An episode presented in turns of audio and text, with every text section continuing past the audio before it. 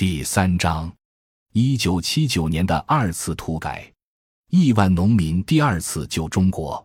从国初就到了改初，改革之初，三农救中国的做法一脉相承。乡土社会承载了现代城市产业资本的危机代价，才能实现软着陆。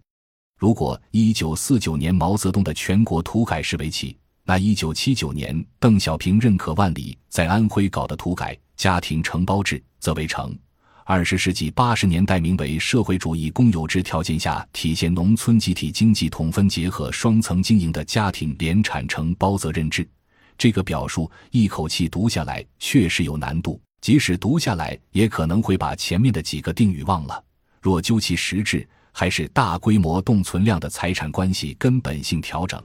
按农民家庭人口均分土地到户的二次土改，一九七九年邓小平再次土改的背景也要往前追溯二三十年才能部分说清楚。很多人都知道，中国在二十世纪五六十年代先后被美国和苏联这两个分割掌控世界的超级大国分别的予以全面封锁。如果借鉴萨米尔、阿明的理论。则一九六零年之后的中国进入的是完全去依附时期。我们团队对依附理论的一个创新点是认为，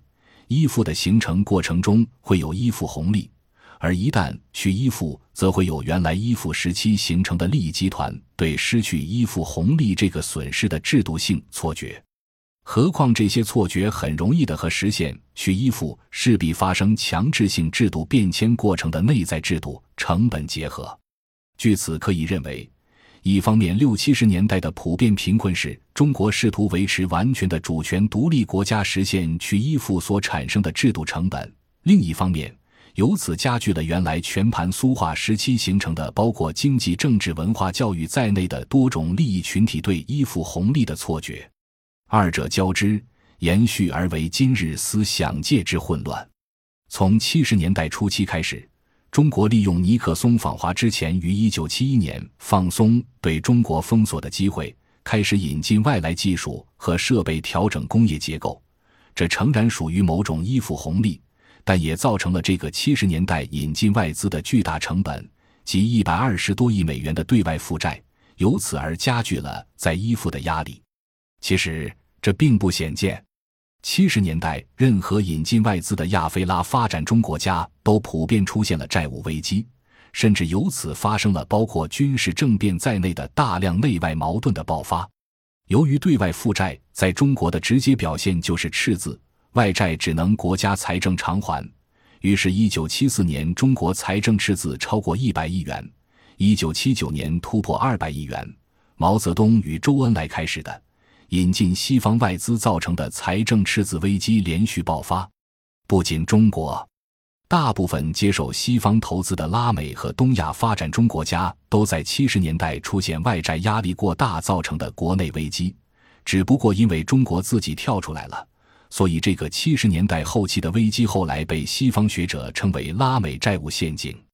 当年中国在这种赤字危机下。城市产业资本其实没法进行扩大再生产投资，甚至连维持简单再生产的投资都不够，于是出现了大面积的城市就业不足。加之一九七九至一九八零年又有让步政策，让数千万知青回城，遂有失业危机大爆发。但是，由于这些失业人群根本下在统计范围之内，遂有海内外学术界对改革开放的定评。而对改出危机则完全失语。诚然，对这个阶段形成的自相矛盾的话语无力，也给了我们团队坚持实事求是而不断创新的机会。作为研究者的另一幸运，是我们这一代人亲身遭遇了几次大变故，都直接成了研究素材。其中，一九八零年那次知青大返程，名义上是得到了不论家庭背景都可以回城的好处，但是回了城却无业。无房、无社保、无对象，这客观上是第一次由城市人群承载大危机硬着陆的代价，也因此才催生了以放权让利为主要内涵的经济体制改革。可见，改革既不是精英拍脑袋设计出来的，也不是无聊文人从西化教科书照搬来的，实质上是勉力应对危机、尽可能防止其硬着陆的对策。对策合适，则危机得以软着陆，制度成本被暂时掩盖；不合适，则硬着陆，制度成本爆发，引起社会动荡。此时若还能维持得住，就随之会做出硬调整。那么，为什么说一九七九年这次又是农民救中国？因为这就和一九四九年土改一样，邓小平作为第二代领导集体的核心，也实质性的重复了第一代领导集体的核心毛泽东的政策，给中国农民再分了一回的这个彻底动存量的政策，在内容上跟毛泽东一样，但叫法不同。这次分地救国与上一次土改救国的差异是什么？笼统的说，主要是解放了农民这个第一生产力要素，推陈旧的唯生产力论。于是，不仅过剩劳动力直接进入乡村工业化和城镇化，这些早就被我们说的自己都腻歪了，而且更为重要的是。几千年来，维护乡土社会可持续的经济结构多样化的农村百业得以全面复兴，并且对收益进行社会化分配，这才是与当代乡村振兴可以对照的内涵。这些因素共同作用，使中国在八十年代出现史无前例的内需拉动性高增长。内需拉动型增长虽为领导们梦寐以求，而在此后的发展阶段却爱难再现。对此，很多关注中国经验的理论家也似乎很少细致论及。诚然，这也成为我们团队的理论创新空间。我们形成的解释是：首先，基本背景是邓小平允准第二次土改时，农民人口仍占百分之八十五，因此中国仍然是城乡对立的二元体制结构。这个条件。与大多数过高城市化率的发展中国家都难以改出危机具有质的差异性。其次，中国这次靠“三农”改出危机，具体机制下可扼要归纳为：八十年代初完成以大包干为实质的家庭承包制之后，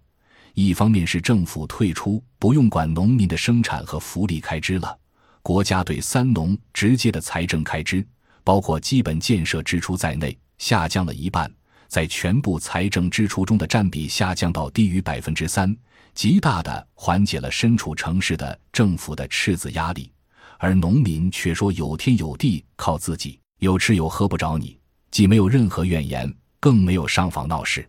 另一方面，那时候百分之八十五以上的出口创汇来自农产品和以农业为原材料的加工品，农村轻纺和农产品原材料的增长配合着社队企业。后来改称为乡镇企业，出口都成为缓解国家外债压力的主力军，所以政府对农村工业赋予自主发展权，并且在一九七九年正式实行了双轨制，放开了过去国家资本垄断占有的各种原材物料，很快造就了农村百业兴旺，带动内需，拉动增长。这是因为大包干之前，由于医疗卫生的进步和粮食总产增加等因素。农村人口和劳动力都在大幅度增加，加之基础教育的普及，以及农村干部群众在集体化时期搞无小工业为代表的社队企业中初步有了工业化经验，因此一旦政府放权让利，带动的就不仅仅是粮食生产和农业多种经营，更重要的是出现了乡村农林牧副渔工商兼运服等多产并举，乡镇企业兴起，并很快达到了两千多万家。不仅创造了大量出口换汇，减少了国家的外债压力，而且形成了对城市工业的巨大拉动。同期，农民人均纯收入连续四年快于城市，城乡收入差别缩小到二点四毛毫一。其结果，不仅农村大面积减贫成为对世界减贫事业的最大贡献，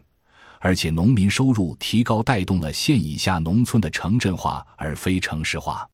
这是中国这么多年来唯一的一次内需拉动型增长的主要原因。理论界一般讲四十年改革，更多是说一九九二年以后的事。那么此前呢？也许因为有过一次一九八八年价格闯关的滑铁卢，似乎就不愿意再讲八十年代了，或者仅仅把八十年代归结为家庭承包，而不讲乡镇企业和城镇化的发展。尽管时任中共中央总书记胡锦涛在二零零五年及其后多次强调，中国要通过城镇化来实现城市化，这个特色的城镇化却仍然被学术界翻译为 urbanization，城市化的英文直译随之以讹传讹。